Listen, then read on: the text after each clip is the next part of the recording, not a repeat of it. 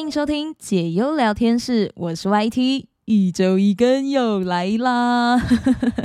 现在已经可以很厚着脸皮说，Yeah，you know，一周一更了。以前还说要一周两更，天哪，也太困难了吧！但是大家不用担心，YT 哪怕是再忙再累，牙套再酸痛，哎，不对，牙套不会酸痛，是它使我的牙齿酸痛。哎，对，哪怕牙齿因为戴牙套的关系再酸痛，我都还是会固定一周一次，一定要跟各位好听友们在空中。分享话题，然后，然后今天想要跟大家闲聊的是，我最近特别进到电影院去看了皮克斯最新出的动画电影《元素方程式》，英文叫做《Elemental》。当初会想要看这一部片，是因为我觉得它跟另外一部也是皮克斯制作的电影《脑筋急转弯》的感觉还蛮像的，就是里面的人物都有各自被划分为好几类，像我们人类一样，也有分为不同的种。族，然后在彼此的差异性当中去找到一个可以相容共处的地方。那我当初看《脑筋急转弯》真的是看到哭，超好看的，推荐还没有看过的人一定要去看看，会有蛮多关于在认识自我情绪时的一些启发。而元素方程式。我也很推荐大家去看看，它主要是偏向你要如何跳脱身份的局限，来活出自我的人生价值，还有面对家人对你的期望期许。如果那一些寄望不是你的目标，也不是你真心想做的事情，面临到这样的状况，你该怎么办？所以那又是一个完全不同的感受。个人觉得真的是蛮富有传承意义在里面的，而且它是用寓教于乐的方式来。呈现，所以相当的有趣。另外就是它的画面真的做的很美。我那时候是看二 D 英文版的，但如果有机会的话，我会想要尝试看看三 D 版本，视觉上的感受肯定是更加的有临场感哦。还有。电影的开头，我一定要跟大家分享，有一个非常非常精彩的彩蛋。片头是直接加码《天外奇迹》卡尔爷爷的番外篇。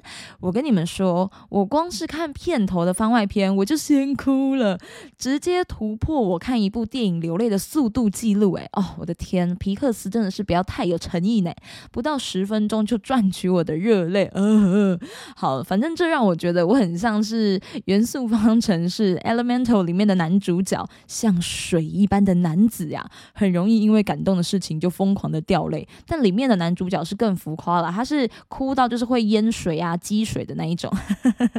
好，总而言之呢，这一部电影里面善用了四种元素，尤其是水和火的特质，去展现出亲子的关系、族群的认同、移民和性别的议题。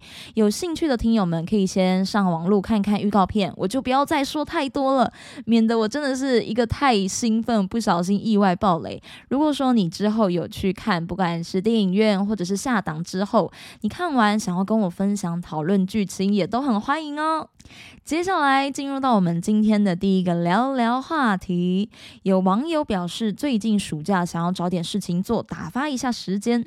加上他的爸妈只给他餐钱和车费，不会另外给零用钱的关系，所以说这一名网友特别找了一份打工，想要赚点零用钱。领到薪水之后，原 po 他就买了一双想要很久的鞋子。不过他的妈妈得知鞋子要价三千多元之后，直接跟他说。没必要，认为袁剖是被身边的朋友影响了价值观，不断的叮咛他要慎选交友圈。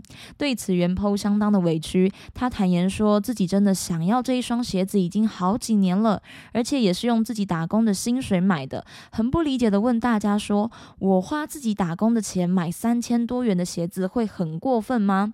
也意外掀起了网友们的讨论。有不少网友是蛮暖心的啦，安慰说：“不会啊，自己辛苦赚。”赚的钱想要怎么使用就看你自己，不要每个月都当月光族就好了。家人说的话静静听就可以了，没有必要跟家人起冲突。毕竟自己的交友圈好与坏只有自己才知道。还有人说买鞋子没错，不过价值观本身就是会互相影响的。家人主要也是担心你啦，你可以跟他们解释，你并不会因为朋友影响而去乱花钱，自己努力赚来的钱用来买自己想要的物品是很正常的，不用。想太多。这边也有看到网友的建议，有人是说下次可以把价钱报低一点，在完全经济独立前要尊重妈妈的价值观，也就是说花辛苦赚来的钱犒赏自己当然没有错，错的是你忘记先打五折再报价钱。哎，我有看错吗？他说要先打五折再报价钱。哦，我的天呐！这真的是很像很像小朋友会做的事情哎，真的是。真的是我以前会做的事情哎。OK，好，希望我的爸妈不会听到这一集。这边看到另外一个网友说，我知道我跟我妈的金钱观不同，所以他问的时候我都会讲少一点，因为很多长辈观念是很节省的。我已经三十岁了，用薪水买一件一千多元的外套，还是会被说穿的太好。以后不要跟他们照实报价钱就好。听到这边，听友们，你们觉得呢？我刚刚说我以前价钱会报。低一点是真的啦，但那个是我还在学生时期的时候，因为学生时期经济肯定是还没有办法完全独立自主的，就算是自己的家人，难免也会有那一种拿人手短的感觉。所以我买东西，如果真的是买比较贵一点的，我会自己砍价到我认为是他们觉得比较合理的价钱，再报给他们知道。主要是因为我也不是那一种会一直想要买东西或者是乱花钱的人，但如果我真的真的心。心心念念想要那个东西很久，我想了很久很久很久。比如说，我可能洗个澡啊，会意外想到，就可能唱歌唱一唱就说哦，我想要那个东西。或者是我可能上课，因为学生时期嘛，也会突然想到那个。然后睡前也会突然想到，那是不是我根本就是心心念念着它，就表示我真的很想要买下它？因为也是久久一次花比较多一点钱，也不想要因此跟家人起冲突，或者是解释太多太复杂的啊，我就只想要。买那个东西我是有什么好解释的？干脆我就是报一个合理的价钱，诶，那就 OK 了。但是出社会之后就比较没有这一些问题了啦，因为花的钱大多也是自己赚来的嘛，所以主要是看你自己当下的经济来源是什么。如果是自己赚的，那真的没有什么好不好意思的。主要是你要让家人知道说你现在的能力是能够去负荷得了你的购物欲望，不要是那一种你可能赚个两万块，结果你买。买一个东西，那个东西就要花掉你一万五，剩下的五千元你还要拿来过剩下的一个月，还有可能要因此额外再跟爸妈拿钱过生活，安妮就真的嗯汤了哦。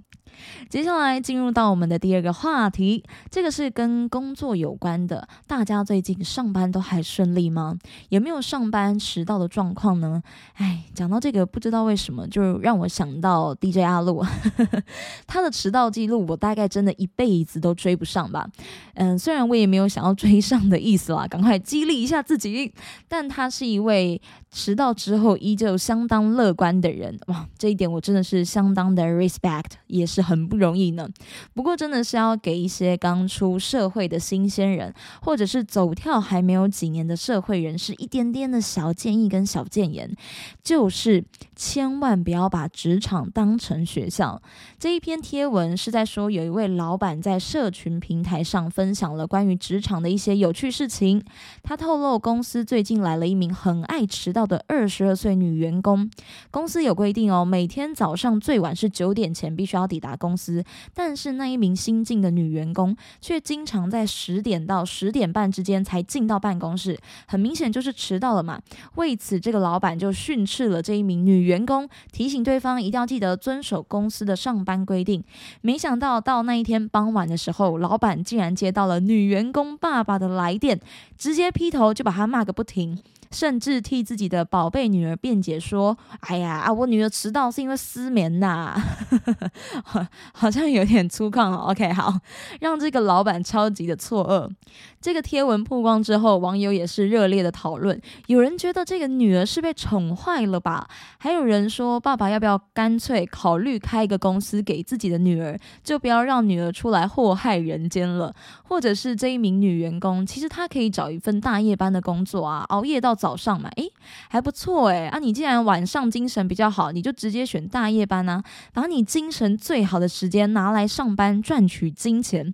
不过也有人是建议这一名雇主，下次可以采用扣薪水的方式来处理，或者是寄警告性提醒，不要用骂或者是斥责的方式来处理问题。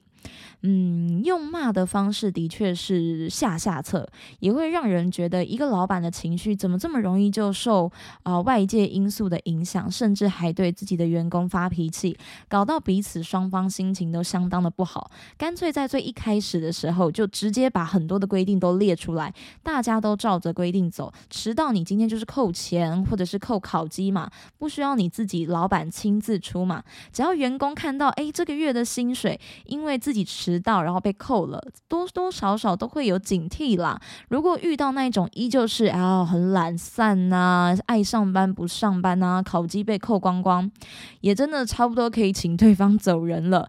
这没有什么惯不惯老板，就真的是员工本身的问题。在外面工作，准时真的真的很重要。像我虽然每一次跟朋友约聚餐的时候都很容易迟到，但是一遇到工作的事情，我是绝对绝对不迟到的。这也也可以说是一种对工作的敬业态度吧。OK，谢谢我的朋友们，希望大家天天都有好眠，不会失眠，不小心迟到。还是失眠的话，你可以在睡前听听解忧聊天室。诶，有听友跟我分享说，他很常在听解忧的时候听到睡着。诶，应该不是因为太无聊吧？不是的吧？我想是因为太放松、太舒服吧。很敢讲，每次收到各位听友的回馈，真的都会让我觉得非常非常的开心，也觉得能。够录制解忧陪伴大家是一件很幸福的事情。再来要跟大家分享的是大家很喜欢的星座话题，也是来自于我们国师唐启阳的分享。不过今天要聊的不是什么充满粉红啵啵啵啵啵泡泡的恋爱内容，也不是什么十二星座爱上我的方法，而是十二星座会想离婚的理由是什么？正在收听解忧的听友，你现在是有对象、有情侣的人吗？如果有的话，会想结婚，但是你会害怕婚姻成为感情的坟墓吗？就是立一个碑在那边。唐启阳老师分析了十二星座离婚的地雷，根据十二星座的个性，提供大家维系婚姻关系的小秘诀、小 paper。在我们十二星座当中，有一些星座是比较重视婚姻的安全感，有一些星座是追求伴侣的认同感，有些。星座则是怕贡献被另一半给忽略了，所以一旦踩到了这一些星座的婚姻底线，就很容易会导致一段婚姻关系出现了危机。如果你是想要步入婚姻，或者是已经在婚姻当中了，都可以来参考参考。现在就来分享国师的分析吧。总共分为三大类，第一大类是开创星座，里面有母羊座、巨蟹座、天天秤座和摩羯座。对于开创星座，婚姻中的安全感是他们最重视的事情。一旦婚姻当中的安全感崩塌了，这一段婚姻就会不再稳固。开创星座们可能会考虑结束这一段婚姻，所以是相当严重的哦。唐启阳老师表示，开创星座们很注重婚姻，也非常的有责任感，懂得为家庭付诸心力。不过这一些全部都是建立在他们相信伴侣婚姻是十分有安全感的状况之下。开创星座的安全感通常会比较弱一点点，所以也。较容易注意到伴侣的变化。当他们发现说这一段关系有一些降温了，会尝试想要去改进、修正自己的错误。但若是当伴侣破坏了开创星座的信任以及微弱的安全感之后，开创星座就不会再选择相信，也会尝试断开这一段婚姻。再来第二大类是固定星座，固定星座里面有金牛座、狮子座、天蝎座和水瓶座。固定星座是非常需要伴侣的肯定和认同的。当他们在婚姻的关系中没有办法取得另一半的认同感，长期下来就会累积到疲惫的感受，最终会产生啊，我要放弃这一段婚姻了。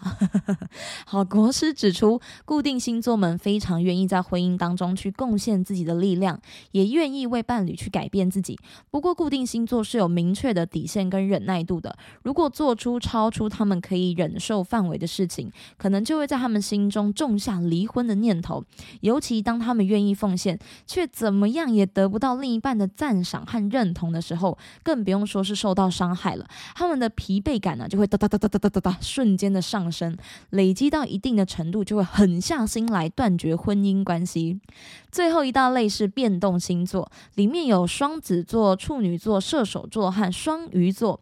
对于变动星座而言，当他们为伴侣牺牲奉献却不被领情的时候，他们将不再愿意为婚姻奉献自我。唐启阳老师表示，变动星座是能够为婚姻彻底奉献自我的类型，就算生活从高峰跌落到谷底，他们依旧会选择陪伴在自己的爱人身边。哦，天呐，好忠心哦！所以相对的，当变变动星座这么努力的为另一半奉献的时候，如果伴侣没有达到他们的期望，甚至是忽视了他们所做的一切，变动星座就会不再支持另外一半，甚至会出现哦嫌弃的情况，整个是变得判若两人，最后这一段婚姻的关系只会名存实亡。以上就是来自十二星座的分析，也来为大家统整一下，因为内容其实蛮多的，可能讲到后面你们已经忘记前面了。OK，我很懂你们。呃，开创星座有母羊座、巨蟹座、天秤座跟摩羯座，婚姻中的安全感是很重要的事情。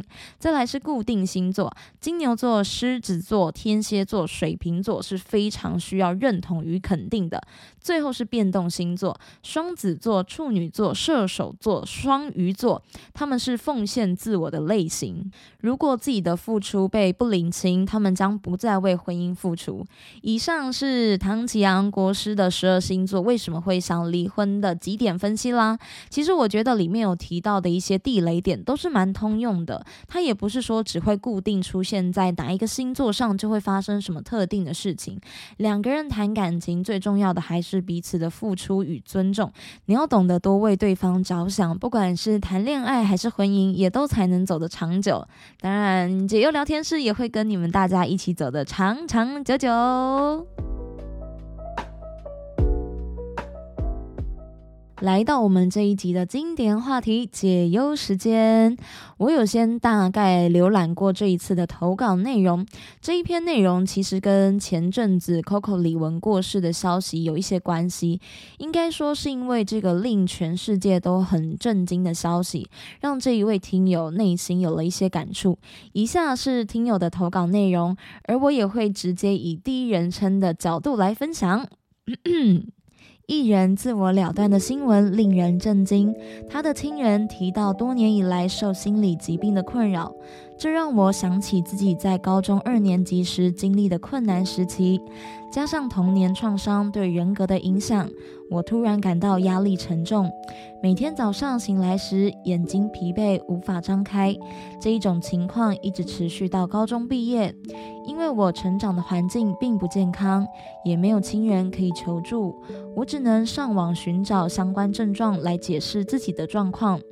当时我很渴望给自己贴上忧郁症的标签，因为这样至少有一个方向可以寻找解决的办法。高中毕业后，我没有上大学，而是直接进入职场工作。我当时感到自己能力不足，找不到合适的工作。家人透过亲戚介绍了一份勉强可以填饱肚子的工作给我，但我的情绪非常低落，要重新站起来变得非常困难，因此很常感到疲倦。幸好这一份工作不需要太高的专注力，所以我勉强能够应付。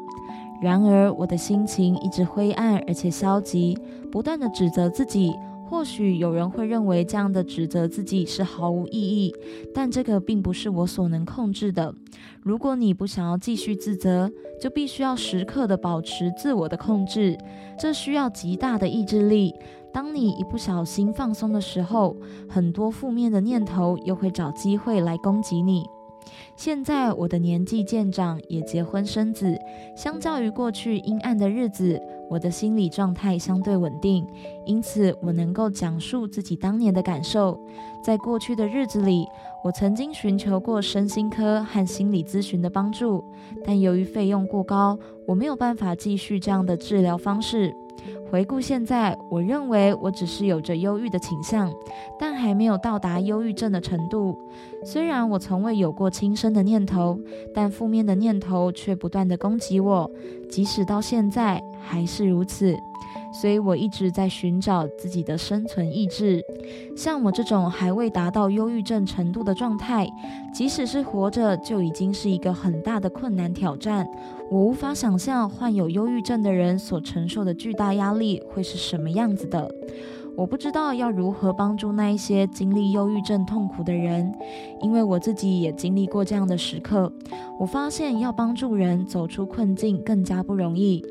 然而，我认为有一件事情非常重要，那就是学会哭泣比学会开心更重要。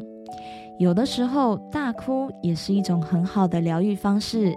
与其追求让自己开心的方法，不如先学会把心中的重担通过哭泣的方式释放出来。哭泣并不代表软弱，坚强也从来不必强迫自己要有笑容。以上是来自这一位听友的投稿。哦，我的天呐！你们知道我在讲的时候，其实有一点。有那种好啦，就是红了眼眶的感觉。我真的是很努力在 hold 住我的情绪，因为我觉得这一位听友的投稿内容，不知道为什么每一字每一句都有那一种在缝隙当中透着光的坚强跟温暖。这跟我在最一开始的时候提到皮克斯的电影《脑筋急转弯》里面想要传达的意思是很接近、很 close 的。很多时候我们人都会觉得失落、难过、悲伤，全部都是。负面很不好的情绪，甚至是邪恶到会影响一个人的人格发展、生存意志。但说真的，你说这些情绪重不重要？当然很重要，可能比你感受到开心、快乐的感觉还要重要。因为有一些事情是透过比较而来的。你没有过悲伤的感受，你怎么会知道你现在是幸福的人呢？所以，悲伤在成长和情绪的平衡中是有一定的重要性，也是一个很正常的反应。它是让我们的情感很丰富的一个环节，同时也扮演着很重要的角色。要适度的去面对悲伤，表达悲伤是很。健康的一种生活态度。当你出现了这样子的情绪，也请你答应我，不要一开始就去排斥它，请试着去接受它，这样才能更好的去理解自己，好好的成长，和他人建立起良好的关系。只能说，是人都难免会有低潮期，我也偶尔会有低潮期，但这个期间的反应，反而能够让我们对于自身存在的感受更加的深刻，更加的真实。这一种情绪会让我们。我们去珍惜我们眼下现在所拥有的，它就是和开心快乐一样，都是一种情绪的展现。情绪本身是没有什么好与坏之分的。真正会让人感觉到不好的是，你将情绪衍生出来的脾气去发泄在他人的身上。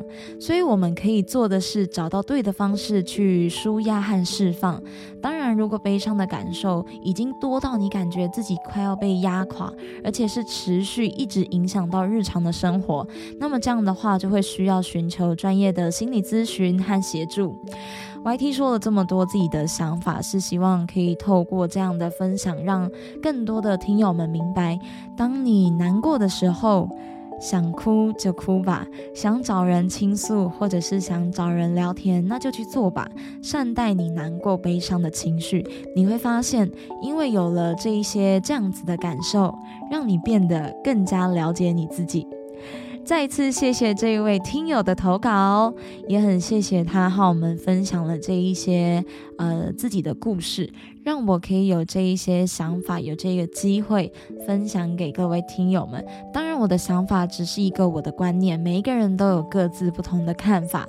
不过，我觉得最终的核心点还是那一个，就是好好的跟自己难过、悲伤、低落的情绪好好的相处。好，不论是任何的疑难杂症，或者是心情故事，欢迎大家来投稿哦。这里是解忧聊天室，一起来聊聊，不必压抑你的心事。